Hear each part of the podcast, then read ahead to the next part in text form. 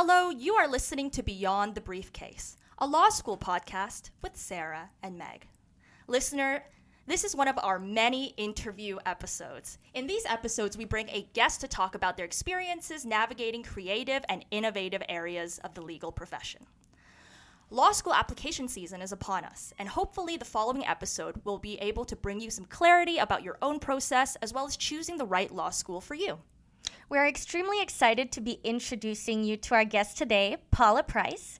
She completed her undergraduate studies in international relations at UBC and also completed a joint Bachelor of Laws and Bachelor of Civil Laws at McGill University. She also completed graduate work in coaching. So she founded her own coaching business, Uplevel Lawyer Coaching, to help other lawyers and is also the creator of the Joyful Practice for Women Lawyers where she aims to help women lawyers create more purpose and joy in their work. Paula, we're so excited to have you on our show today.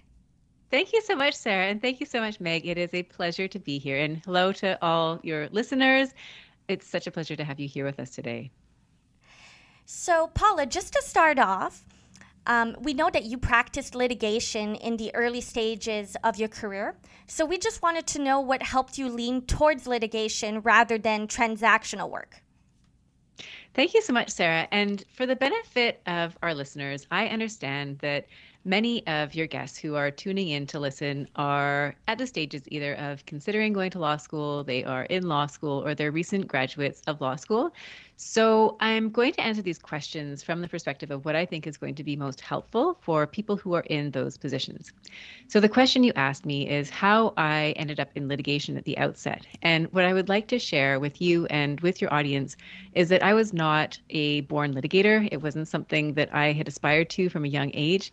And in fact, I have for most of my life avoided public speaking on purpose. And so um, litigation wasn't really where I saw myself. I think when I was in law school and went so i went to mcgill i was there as you mentioned uh, i did the dual degree so common law and civil law and when I went through, the process was probably similar to what it is currently when you finish up your first year and you enter your second year. You can go through the process, the OCI and in-firm interview process. And when I entered into that process, I didn't know exactly what I wanted to do as a lawyer. I was interested in working at a law firm. That seemed to be what everybody was doing, and it sounded like a great idea. So I needed to share with interviewers what it was that I wanted. And at the time, my roommate and I were really enjoying intellectual property. So we said we want to be IP lawyers. Now, uh, neither of us in the end became IP lawyers. We actually, neither of us is currently practicing law. We've both chosen to do something different. I think we're both quite content. But um, that initial decision stage for me wasn't clear cut. It wasn't something that I knew that I wanted to do. When I did join a firm, so I did. I, I articled on Bay Street, and I had a full full service rotation. I did litigation, corporate tax, all of that. And what I found was that my expectations going in, I wasn't really sure what to expect. I thought I would probably become a solicitor just based on my personality and where my interests were in law school. But what I found in practice is number one, litigation was busier than the other departments. And so most of my work was litigation flavored work. What I found was that I then developed relationships with litigators and I enjoyed working with them. And what I also came to love was the components of litigation that really resonated with me. So, this idea of going to court I did it as a litigator, particularly as I got more senior in my role. I practiced litigation for about a dozen years.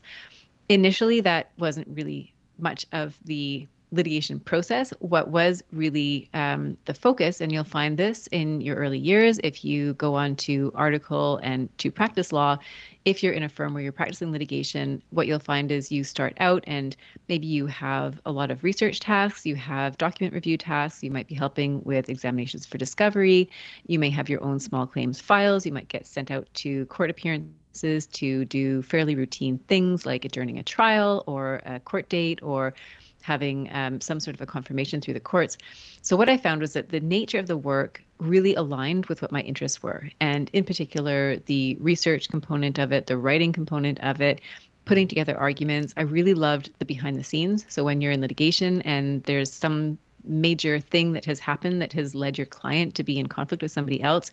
You get to learn the story, you get to learn the facts, you get to really do that um, problem solving and fact finding, and also probably what I loved most and probably still love most. Um, is is that ability to find the answer. So when you're given a research task, for example, and you go through dozens, if not hundreds, of cases, and then you finally find the answer, right? There's a really satisfying feeling to that. So, um, so to answer your question, it wasn't something that I knew right away I wanted to do. It was something that was quite organic. It was a decision that I made over the course of time.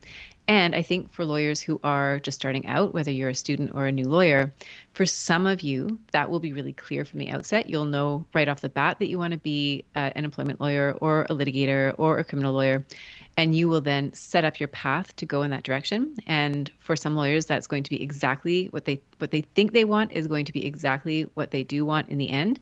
And I'd also like to say that with the benefit of time, I graduated law school 20 years ago, literally.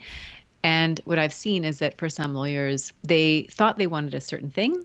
They achieved that certain thing and realized, wait a second, actually that that practice area I thought was for me isn't for me, and that it's perfectly fine. If that happens, you can also always change course. So that's my my sort of benefit of being out of you know out by 20 years from from graduating law school that sometimes you won't know the answer initially you can figure it out Sometimes you'll know it and that will be your path. Sometimes you'll think you know it and you'll end up changing course. So there is no one right answer.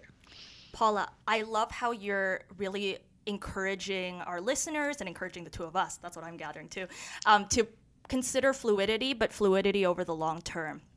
Something that's really interesting, I gathered from your answer, is that you you know, you and your roommate, you you were initially like, oh, IP law, that's the way to go, and then you came upon other interests for students that are just starting out, what are the kinds of questions and concerns that they should be, I guess, asking themselves or uh, reflecting upon? Um, and I ask this because, you know, one of the, I think the key differences between Sarah and myself, and one of the reasons why on the U of T welcome day we got on so well is because I think both of us are quite type A, both of us are real go getters. But I would say, Sarah, and correct me if I'm wrong, you're someone that came into law school with one kind of law really uh, in mind, and you're very passionate, and you know, fingers crossed, you'll continue to be passionate in it and continue to do really great things. But for me, you know, I'm going into law school with just being really open minded and eager. But to some extent, that's causing me quite a bit of anxiety because this, I don't want to be a little too free form. I do want to have the kinds of right questions and the right kinds of considerations. So, for students like me, what would be the kinds of uh, questions you recommend us asking ourselves?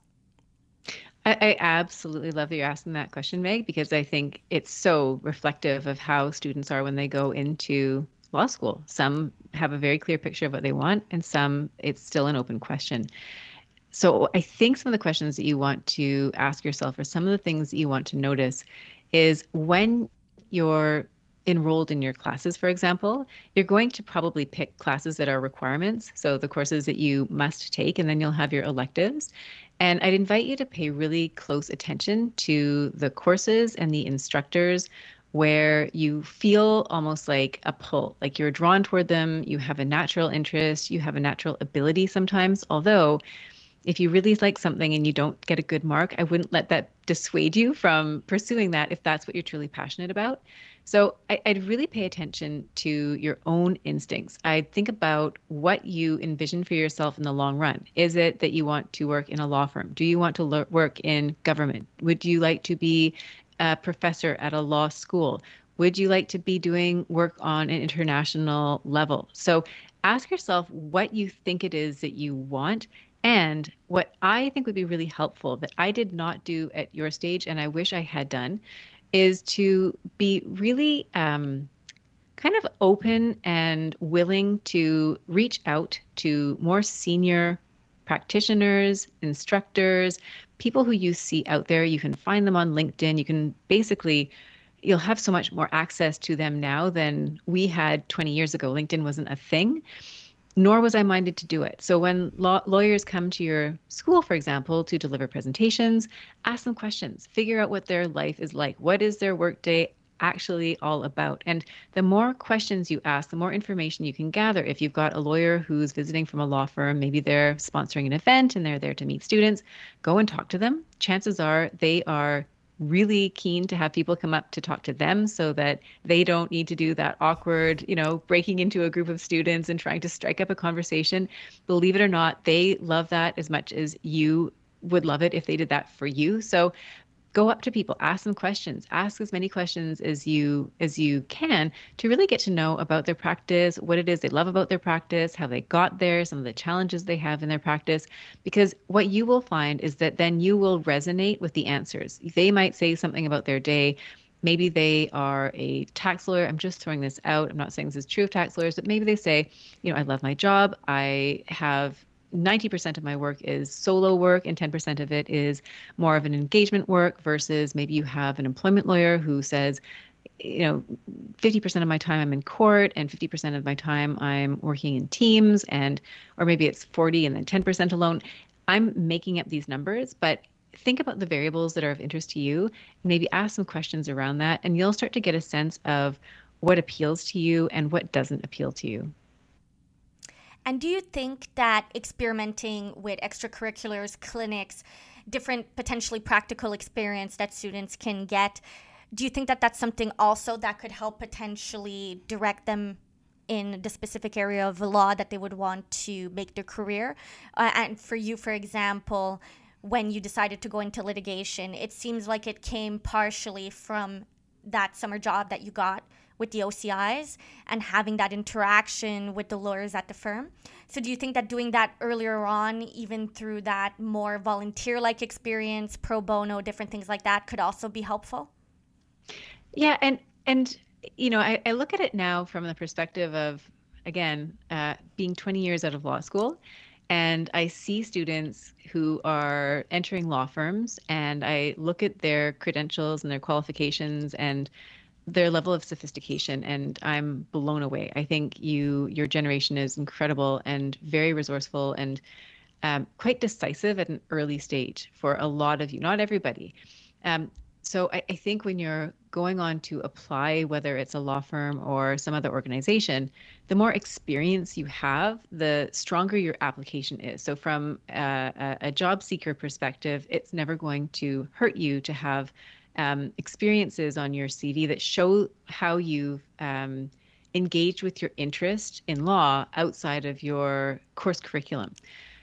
So, in terms of where you want to spend that time, I think each student needs to evaluate their own capacity to carry a course load and whatever other commitments they have going on, and then to uh, think about where they want to spend some of that time, what they want to learn about, and most schools have a legal clinic and i volunteered when i was in law school at a legal clinic and i thought it was great experience because you get to have face-to-face contact with people who have problems and you start that process of helping people with their problems. Chances are in addition to that you may have job experience where you've been in customer service. You've helped people for problems or with their problems or you've maybe done some level of policy work. I mean there's all sorts of backgrounds that you may have going into law school. And so for your extracurricular activities, absolutely get involved in committees if you're interested in environmental law, for example, or if you're interested in business law, or if you're spearheading um, a, women's initiative. There's all these different opportunities for you to become involved with the uh, sort of the the the opportunities outside of the core curriculum of your program, which will help you engage with other students. It will help you further your interests. It will help you engage with members of the legal community, with your university. And, and so it's really again going back to that question may you asked earlier about you know how do you know what it is you want to do you get out there and you learn you ask questions and you follow that thread right what what resonates with you and i'm going to make a plug i'm going to make a plug here for tuning into your own um, intuition. I think one of the challenges with law as a student and as a practitioner is that we enter into a profession where logic and facts are really placed at the top of the hierarchy, sometimes at the expense of our intuition and our emotions. And what can happen is that some lawyers will lose um, connection with how they're actually feeling and their own uh, intuition and and and and views on certain things. And so, I would invite you and everybody listening to to stay connected with what rings true for you because ultimately that's going to help guide you to um, follow your interests and a career that ultimately is most fulfilling for you. I really like that answer, and I really, really enjoy your um, encouragement to trust in one's own instinct. You know, we have we just recorded an episode on procrastination and we hope to record an episode on imposter syndrome. And I think one of the really uh, key ways that people become insecure is because sometimes this is a kind of profession that really uh, gatekeeps and really tries to make you have that kind of um, scarcity mentality and makes you think that you're not you're not good enough and makes you think that it's a really competitive rather than a collaborative environment. Something else too, and I only really uh, realized this this year is to be cognizant of keeping play as important as work and having a personal life that is as fulfilling and important as a professional life even in a field like law where i have a feeling and you know we're, we're starting school next week so don't want to say anything definitive, but I, I surmise that it's really easily re, really easy to get fully uh, inundated by law, um, and so it's something where I think folks perhaps down the line can come to regret not uh, balancing their life enough. And it, it seems, Paula, what you're saying is part of following one's instincts and trusting one's feelings uh, ties very much to how I feel about this kind of topic.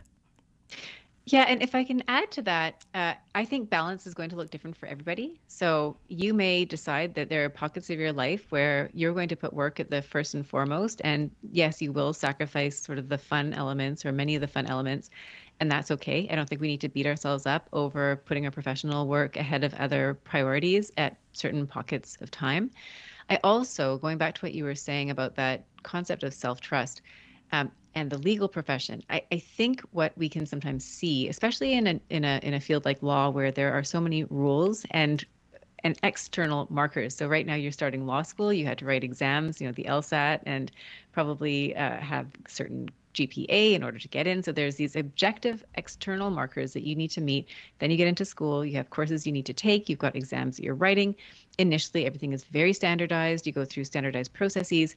And so what that reflects is almost uh, an initial phase where so much of what you're doing is based on external markers. And one of the core tenets of the work that I do is to kind of reintroduce, if necessary, but also emphasize that in addition to um, the external markers, what's equally, if not more important, is to also be aware of those internal markers. And there's a question, and, and, and sort of spoiler alert, um, I was given some questions for today's interview, and one of them was about the difference between coaching and between law. And I think it's appropriate to mention it here. The biggest difference between my coach training and my legal training was that in a coach training environment, you're holding your client, the coachee, as the ultimate authority of their own life. And so the answers come from within, which is quite different if you're looking at law where the answers are actually very much outside of you. They're in a case, they're in a in a program, they're in a process. And so what I think is really important for students to bear in mind is that as they progress in their career, more and more they're going to want to develop almost like an entrepreneurial mindset. It's a mindset of okay, I understand what the expectations are. I understand what is being required of me, what the objective benchmarks are, and also doing that internal analysis to make sure that what you want aligns with the objectives that you're reaching for. Because when you get out of alignment, that's where you start to have sometimes it's procrastination, sometimes it's um, other challenges. I think imposter syndrome, confidence, all of that. These are these are lifelong challenges for, I'd say, most professionals who are doing work that is difficult and challenging. As long as you're doing hard work and taking on new tasks, you're going to have that feeling of fear and doubt because that's part of what you've signed up for. Um, but certainly, you're you're going to want to um, align what you're doing with what you truly desire, not just what is expected of you. And I wanted to know, just from your personal experience, did you always naturally kind of trust your instincts and look inwards for some of these answers? Or is it something that you started doing maybe later on after a specific experience or something um, marking that maybe happened to you that made you realize how important and fundamental it was? So I, I think I've always had I've always had somewhat of a drive to do things a certain way. For example, when I chose to go to McGill as a law school, I was interested in it because it had an international flavor to it. At the time I was, you know, an international relations graduate, I was really interested in this idea of being surrounded by a community of international students and having access to international law courses. And so I've always had some level of being motivated and driven by something that's internal. But I would say that the ratios have sort of between um, almost like a very conscious and an unconscious motivators. I think the ratios have dialed up significantly. I think in my early 40s or my late 30s, early 40s, after I had kids, really, because that's when I was really forced to start making decisions. Before kids, I had all the time in the world. I didn't have constraints in the same way that I constraints on my time and um, freedom, I should say, because once the children arrived, I was very much um, motivated by their schedules. I still am. I still have to plan my days around um, around them, which is a blessing to have.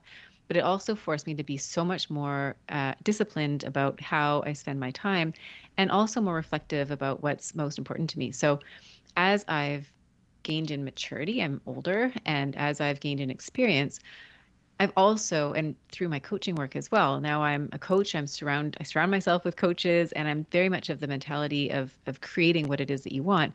And so, absolutely, I've I've gone from feeling much more like I need to follow a certain path, or there are paths out there, and I can pick one, but I can't really create my own. Versus now, where I see it a lot differently, where I'm much more proactive in going out and creating the social. Um, the social connections, the professional connections, the work that I want, the nature of what I do. I'm much more intentional about that than I was as a as a student and as a junior lawyer. And I would invite everybody who's starting out at whatever stage you're at to really focus on on your own internal drivers, like what it is that you want and to be as proactive as you can be in creating that. And and once you get on that path, once you start developing that discipline in yourself, it only grows. So it's um it's a it's a skill and it's a skill that can be developed.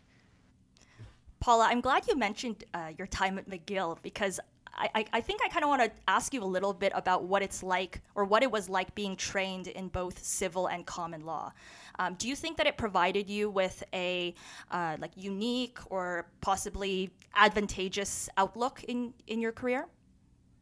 Yeah, it's it's such an interesting question and uh, one that when I saw it on the page, actually, it kind of brought me back many, many years. And the program that I did at the time, I suspect is probably quite different from the current program. I think I was maybe the second or third year of the trans-systemic program. I don't even know if it's called that anymore, where the common law and civil law were taught side by side. And I from an academic perspective, I enjoyed it. I thought it was very interesting to learn the common law perspective and then to learn the civil law perspective and then to be able to compare them.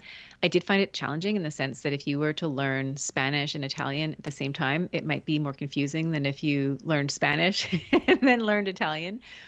But um, at the same time, I I appreciated it. Uh, from a practical perspective, it has not really made an impact on my career path because I went on to practice law in English speaking common law jurisdictions. So it was I was initially in Ontario, then I was in BC, both of which common law English speaking um, provinces for the purposes of what I was doing. I know there's parts of the the provinces that are more more so in Ontario French speaking than in BC.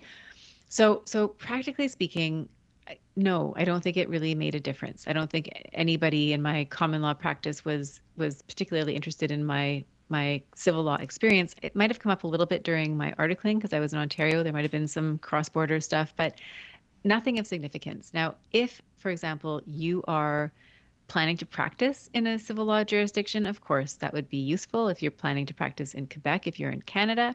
Um, or if you want to have more of an international flavored career. So, if you want to, for example, work at the European Union or do something where you're going to be engaging in legal systems that are civil law jurisdictions, then absolutely it would probably have a practical significance on your particular career. So, um, to answer your question, I'm glad I did it. I don't think I would change that decision if I went back in time because that's exactly what I wanted at the time and I enjoyed the academic experience of it. But as a practical matter for my particular career path, I don't think it had um, I don't ha- I don't think it had a huge impact.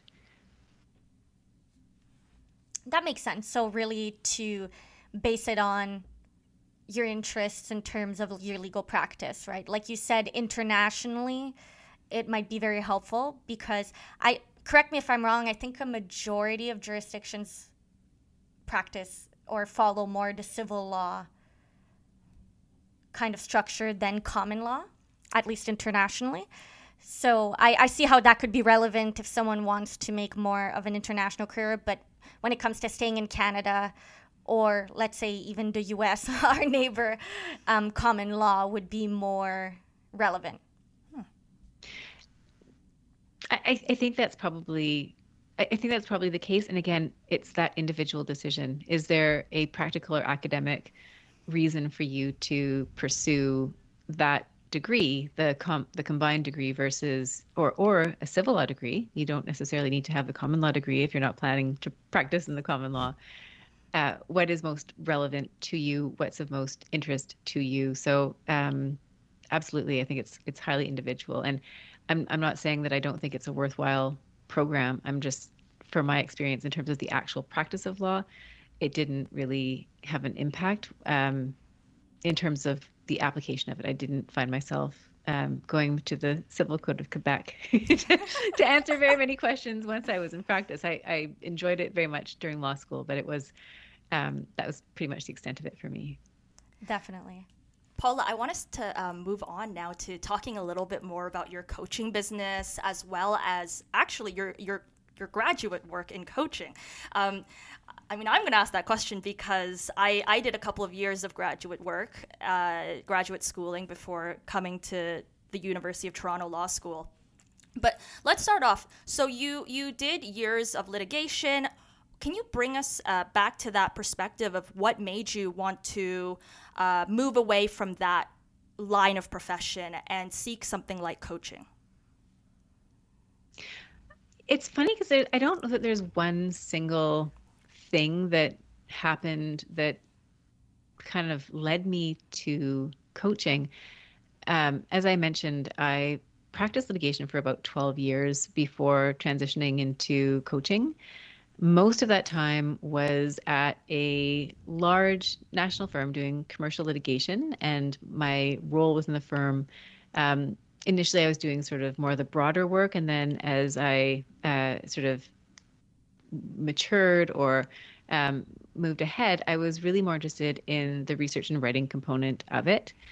Um, I love that type of work, and at the same time, I was always drawn to the people side of things. I, I very much um, enjoyed the the with other lawyers. I was also really interested in the personal and professional development and the research and writing supporting junior lawyers. And um, sort of as an aside, when I was on one of, so I had two children, and on my second mat leave, I discovered coaching. And initially, it was coaching in a non academic, it was a sort of fitness coaching app. And it fascinated me how it was this thing that I would, you know, log into, and this voice from outer space would comment on my levels of activity and all that and I, I, found it really encouraging. I found that I was motivated and interested in doing sort of pushing myself just based on this virtual coaching experience. And I thought this would be so great to have in a career capacity. If you had somebody who was there to support you, who you could check in with, and I wonder if such a thing exists. And so I typed lawyer coach into Google and realized that this was actually a thing. And that planted the seed and and it's a seed that I ended up nurturing and ultimately pursuing. And what I love about coaching is um, I, I just so I, I mentioned before this idea that each client, each person is the uh, authority in their own life. They know best. And that what I saw in the legal community was, and this is uh, among lawyers that I knew, friends, peers, where um, I saw that lawyers could benefit. I mean, this is before we had the pandemic. This is before mental health and legal profession was quite as publicly discussed as it is now. But you could tell that people, some people in particular, were really struggling. And yet, because of the culture, so you know this idea that you want to appear confident you want to appear like you know what you're doing. It's kind of like when you're on social media people post their family photos or their trip photos where they're having a great time in italy. They're not posting you know pictures of themselves sitting at home alone eating a bowl of cheerios sad because whatever has gone wrong in their lives. It's kind of the same thing right? You're so used to seeing people's outsides and then you're comparing that to your insides. And so what i found was where there was an opportunity was for lawyers who wanted support, support that wasn't necessarily somebody that they knew professionally within their firm for example. Sometimes there's there's problems that you're having that you don't want to talk about with somebody that you work with because you're concerned about confidentiality. Um, for some lawyers um, counseling is a great option but for others it's not quite what they're looking for. With coaching there's more of a typically more of a forward focus in terms of what it is you're doing. There's a strategic element to it. So, if there's a particular challenge that you're looking to overcome or an opportunity that you're seeking to go after, and what you want is that help, accountability, assistance, and goal setting, that was what really appealed to me. I also think, and this is kind of reflected in the work that I do now, that there are all these so called soft skills that go along with the practice of law, most of which I had no idea about when I started out as a lawyer. I was a young student who'd had restaurant experience. I'd worked at Blockbuster and other service based businesses back in my undergrad, high school, and maybe a little bit during law school days. But I'd never had a job where I sat in an office or worked in the environment that is office life. And so there are all these different pieces to that. And for your listeners, they will find that if they've never worked in an office before and they've never worked as a lawyer in an office before, what they'll find is that there's the interactions that you have with others, there's developing trust with your colleagues and with your internal clients, aka the other lawyers that you work for. There's um, a marketing component. So even if you're working in an organization where you're not directly soliciting work from external clients, you still need to develop a market within your law firm so that you have work that will um, that will fuel you and developing the relationships that you have within your organization, finding mentors, being a mentor, learning how to manage your time, learning to overcome procrastination. All of these things are components of a legal practice that aren't necessarily taught in law school. I think now there's more of a shift and perhaps a more holistic approach, depending on the school, to learn some of these uh, professionalism type skills. At the time when I started, these weren't really being taught anywhere. You just kind of had to figure it out. So part of what I wanted to do as a coach, and I do do this now. I have the benefit of being able to speak at firms, at organizations. I'm helping out at our law school. Well, our law school. I, I live in Vancouver, so UBC is doing a networking event. So I'm helping them out with some networking and and helping their students um, with that. So there's there's there's now. This is part of why I do this work is to give access to lawyers and to students of information and tools that they can use to enhance their practice. So there's there's a lot there that I'm drawn to. I'm interested in it. When you mentioned procrastination, I just want to know everything about it because that's a topic I I'm fascinated by, and I feel like I can help people there. So um, so that's really what what drew me into coaching. And I'm sorry, I, I've even lost track of the question. Am I am I answering the question? I, I actually because I, I did a couple years at Columbia and uh, it was a it was English literature graduate work that I was doing. So a lot of it was my own research and learning, but that I w- also had a teaching component. So I'm I'm someone who's really fascinated with pedagogy, um, and I think a lot of the supplementary material that Sarah and I are getting for our intro to law school, most of it has to do with how do you learn as a law student? How do you teach as a as a law professor? Like this is how your professors are going to be teaching you, right? You're going to be turning to the Socratic method. You're going to be um, having to issue spot. You're going to have to read in this specific kind of way. You're going to have to interact with your professors and classmates in certain ways. Um, and, and those were kinds of questions I thought a lot about when I was a teacher. So I, one of my follow-up questions for you is when you were learning to be a coach and learning to teach as a coach, right, or learning to to coach and learn to mentor as a coach, how did that compare to the law school and law experience? Um, it's it's. I, I'd say, I mean, the law school experience is very much learning about the law, learning from the cases, learning from your instructors, and then answering an exam. So doing a written exam and or writing a paper, having some component of the um, kind of the the the showing that you can do the skill right in a in a moot type exercise in my coaching training so that was it's the, the training that i did it's um it's it's icf recognized so the international coaching federation it's recognized by them uh, at the university of royal roads so the school over on vancouver island um, i say over on because it's a ferry ride from where i live and the program itself was designed in such a way that it could be done remotely. So there were a couple of weeks where we were there in person meeting everybody.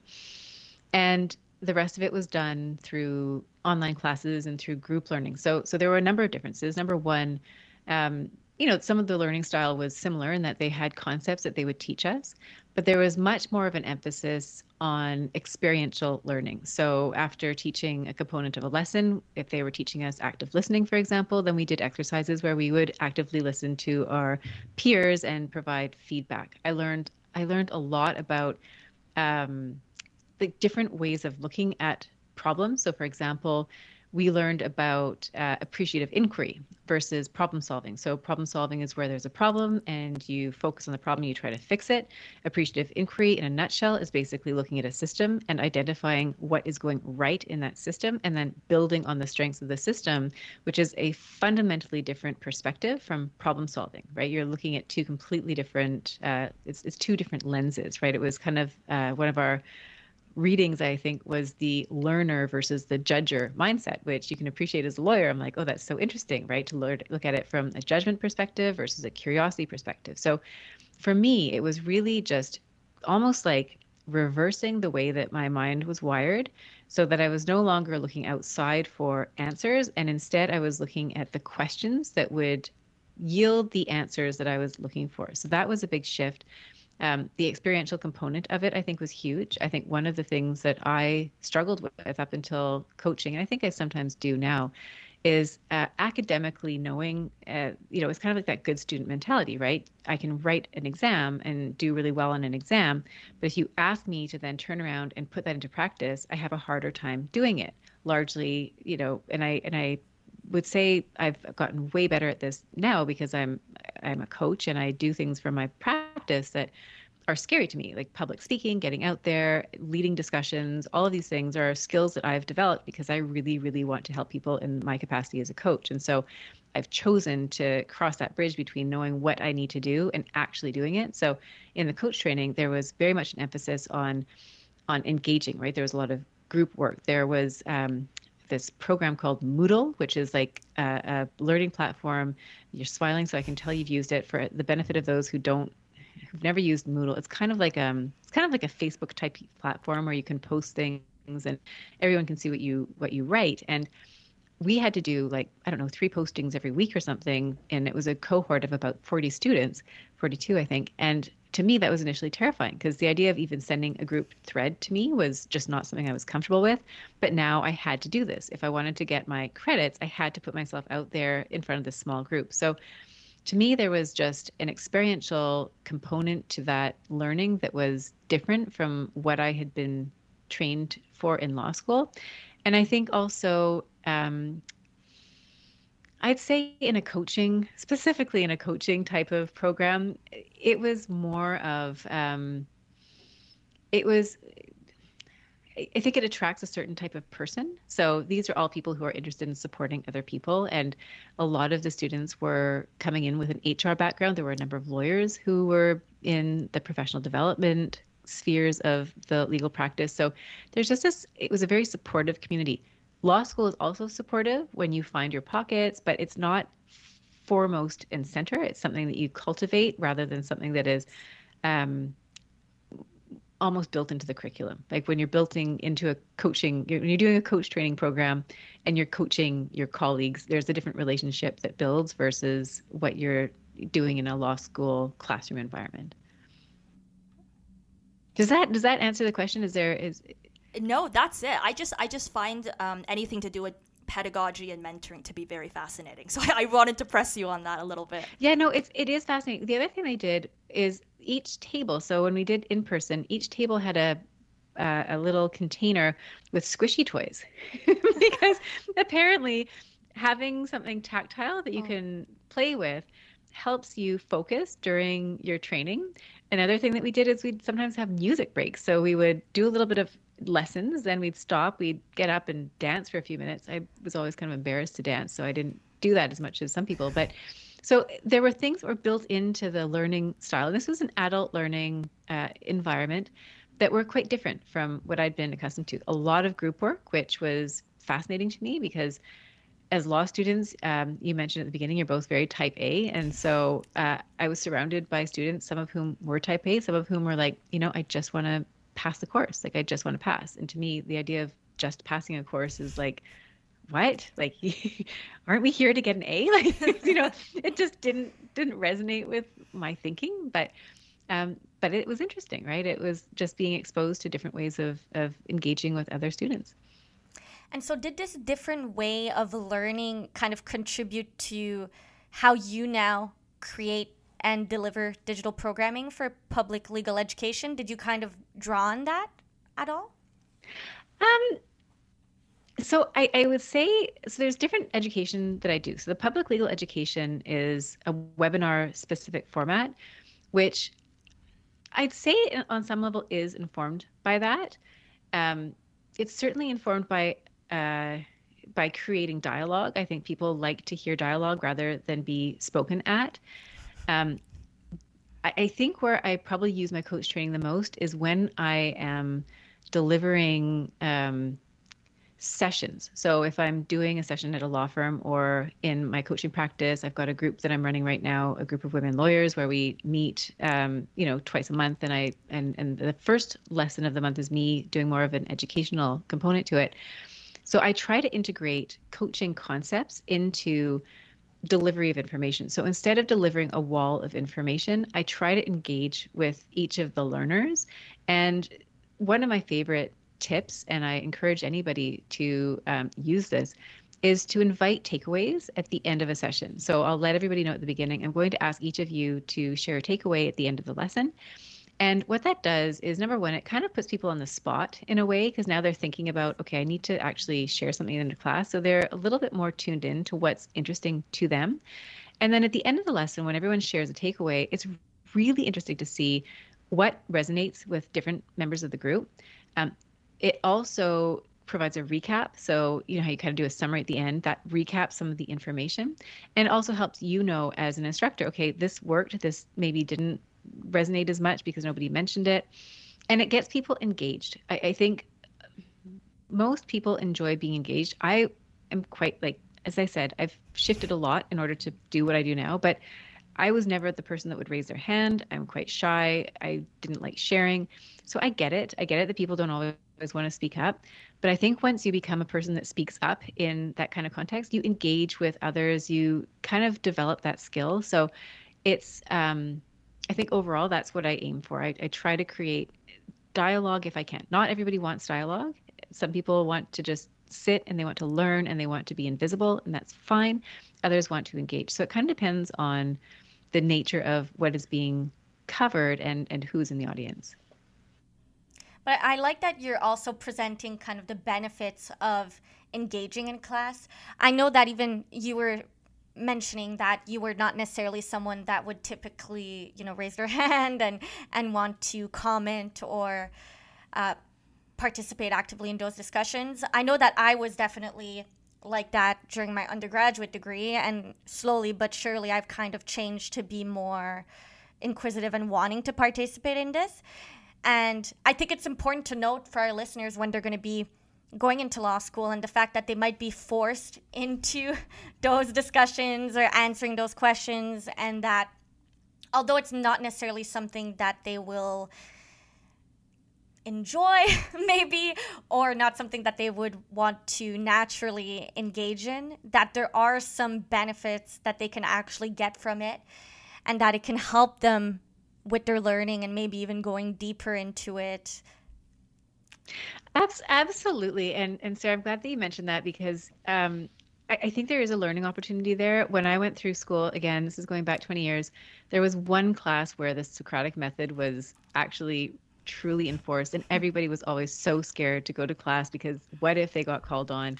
And so I think that fear of speaking up in public is one that resonates with a lot of people. And so my advice to anybody who feels that way is that it's something that is a learnable skill. I remember I never wanted to raise my hand because I turn bright red when I speak, and it's embarrassing to me.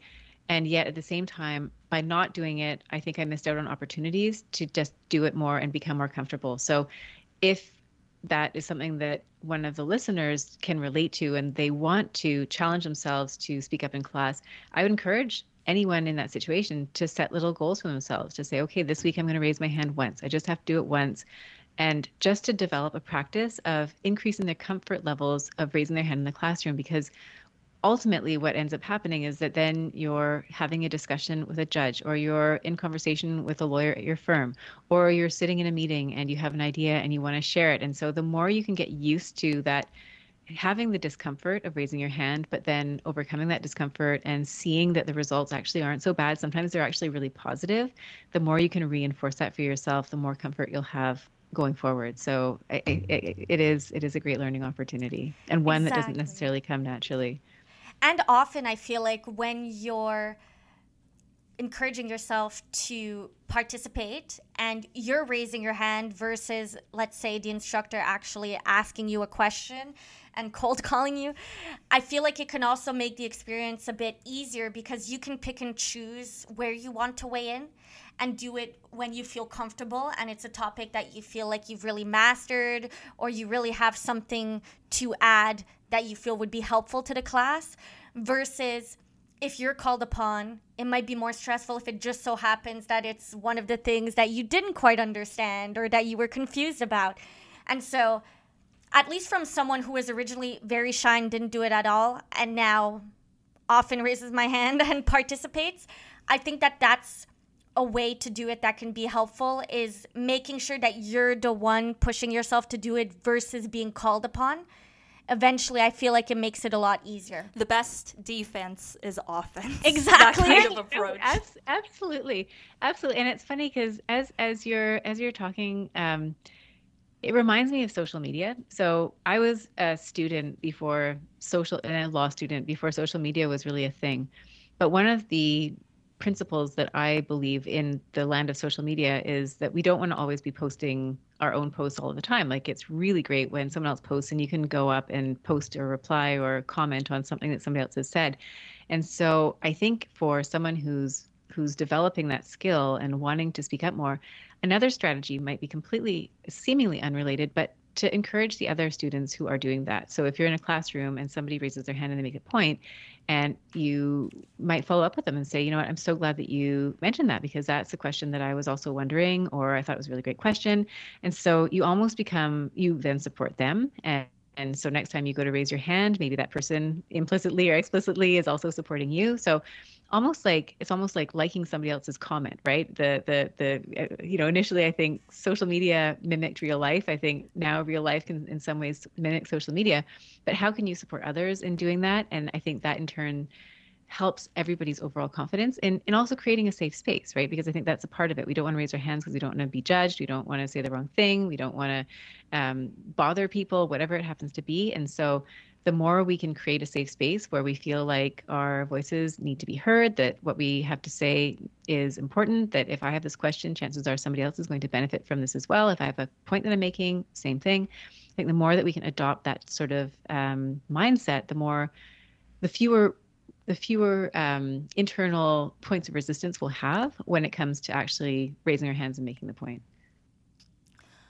One last talking point, Paula we mm-hmm. have to mm-hmm. talk a little bit about your podcast because you know listeners to take you behind the curtain a little bit this is one of the things that one of the reasons why sarah and myself are so excited to um, talk to paula So, Paula, you have a podcast of your own, and please tell us a little bit about it. What mo- motivated you to start a podcast, and what was the process of creating um, a podcast like? Oh, thank you so much, Meg. Um, so I have a podcast called, as you mentioned at the beginning, it's called the Joyful Practice for Women Lawyers Podcast. It is um, it is in effect for women lawyers, but non-women lawyers, all lawyers are welcome to listen to it, and I think it covers topics that are for the most part, quite broadly applicable. I created it because I knew from the very outset. So, back when I was thinking about becoming a coach, that this is something that's relatively new. There are a number of coaches out there. And yet, I think it's still something that continues to gain in um, in awareness. And so, I knew that if I wanted to become a coach, that I also needed to have a, an educational component. I needed to make my work known to other people, and I also knew when I, before I started my coaching practice, that I wanted to make information that was accessible to everybody. I didn't want it to be something where if you didn't have money to pay for coaching, you would not have access to any resources. And I also wanted it to be something that people could access anonymously. For some people who are struggling, they may not want anybody else to know that they have challenges when it comes to their confidence levels, that they're, you know, worried about you know difficult conversations whatever that might be so i wanted it to be something that was available to people anonymously. So I knew before I created a podcast that there was something I wanted to create. And as I entered my coaching practice and saw what was happening online, um, what people were doing in the digital spaces, a podcast seemed to be a really great way to do this. And so I decided to create a podcast. As you know, when you create a podcast, you need to be pretty intentional about who you're creating it for. Who is it that you want to have listen to your podcast? What is it that you're trying to share? What kind of messages are you trying to share? For me, I'm also looking to build a community. My long term objective is really to bring together women lawyers to help support each other and to speak a common language, which is probably the language as I'm sort of speaking and thinking out loud, the language of what I'm speaking about in the podcast. And and so what is the podcast about? Well, it's a platform, it's a place for me to share the work that I am doing. So you'll see if you scroll through the titles, there are podcast episodes. There's a ton about time management. That's just something that really resonates with me. There are, and my clients as well. And it's, um, you know, practice management is something that comes up quite a bit.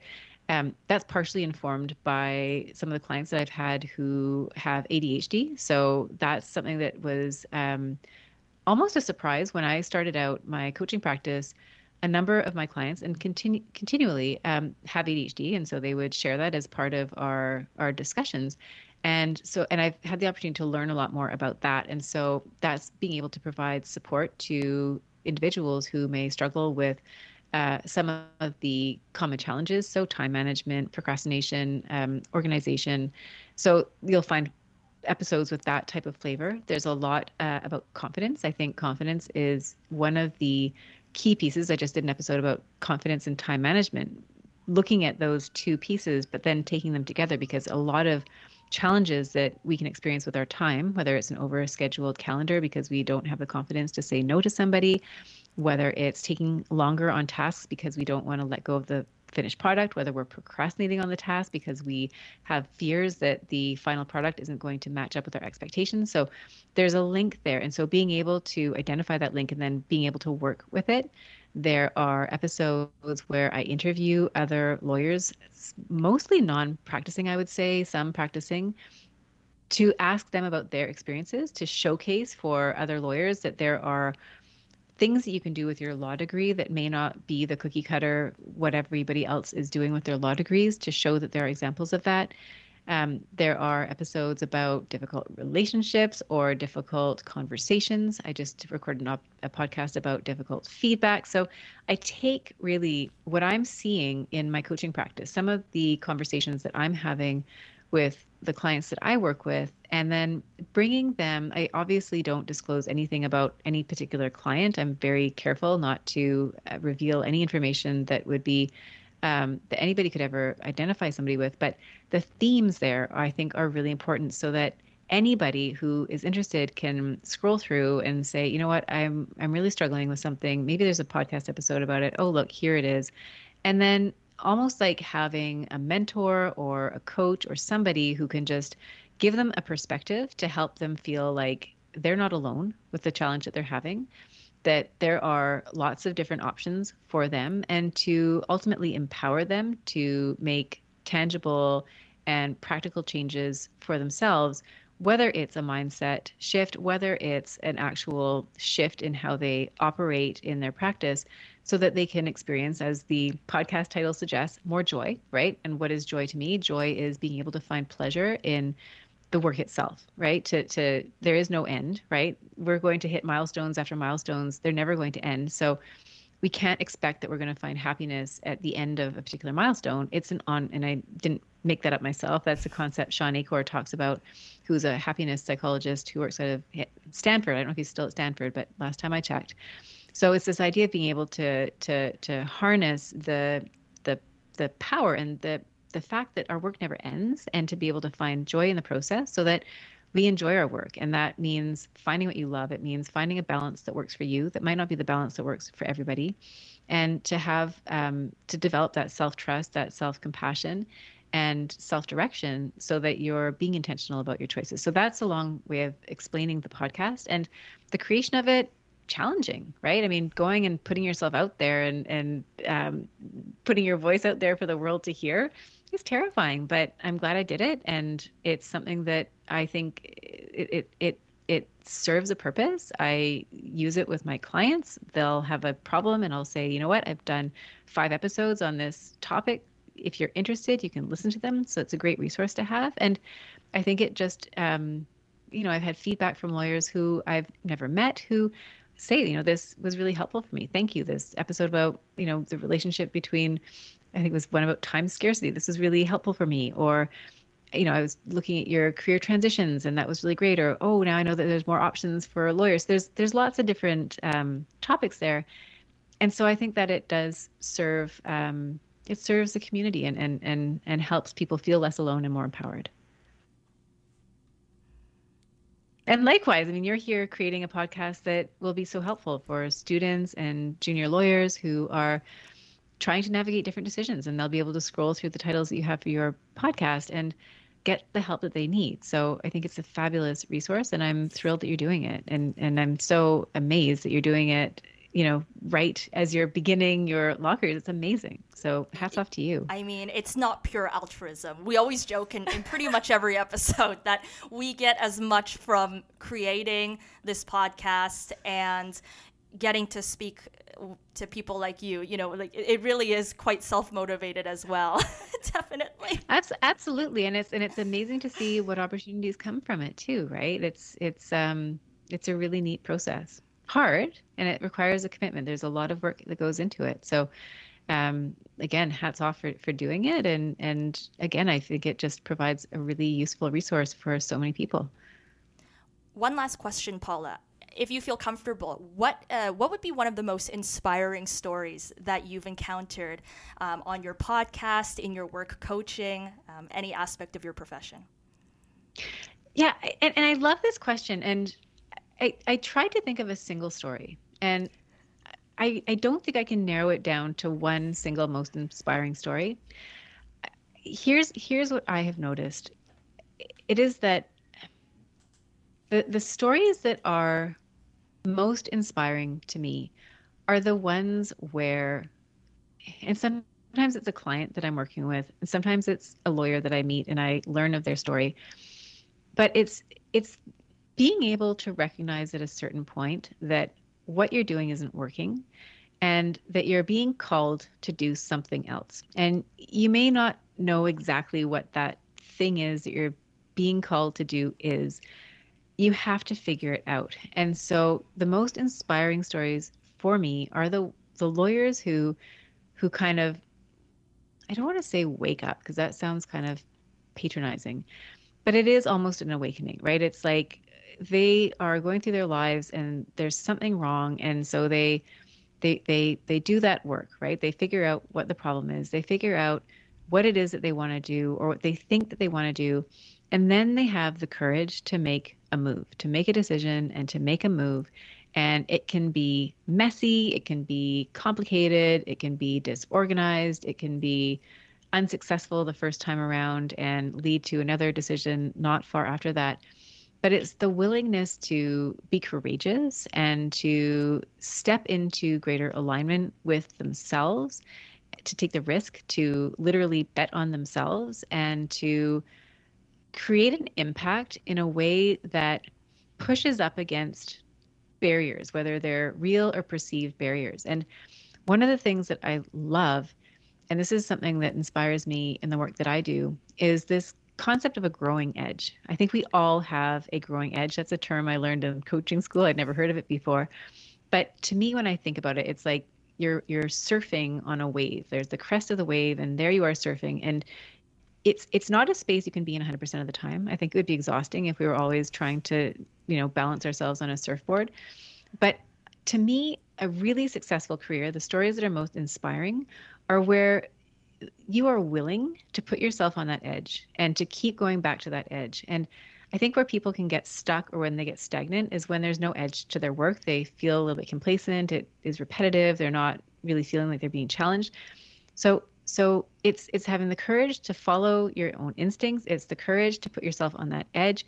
And those are the stories that inspire me the most. And and I think if you look at my podcast for example, there are a number of people who I've had on as guests and I think that that is a theme that runs among every single one of those guests, right? They'll tell a story, right, where there's a moment in time where they have to make a decision and they made that decision. And that was almost like the threshold between that more unconscious or, or less deliberate path and one that just put them into a different um, a different paradigm altogether, right? Much more self-directed, much more aligned with their their their gifts and their interests.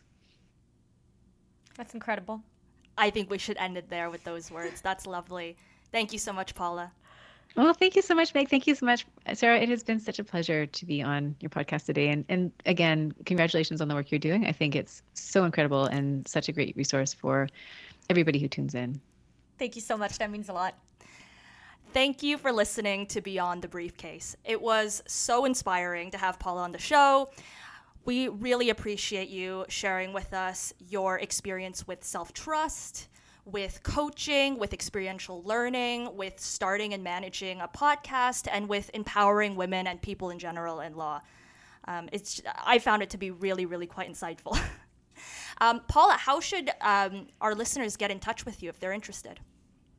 Yeah, absolutely. Thank you, Megan. And thank you again to both of you and to everybody who's tuned in. Again, it has just been such a pleasure and an honor um, for anybody who's interested in reaching out, um, absolutely check out my podcast if you like podcasts and you're interested in learning more about the topics that I've discussed there.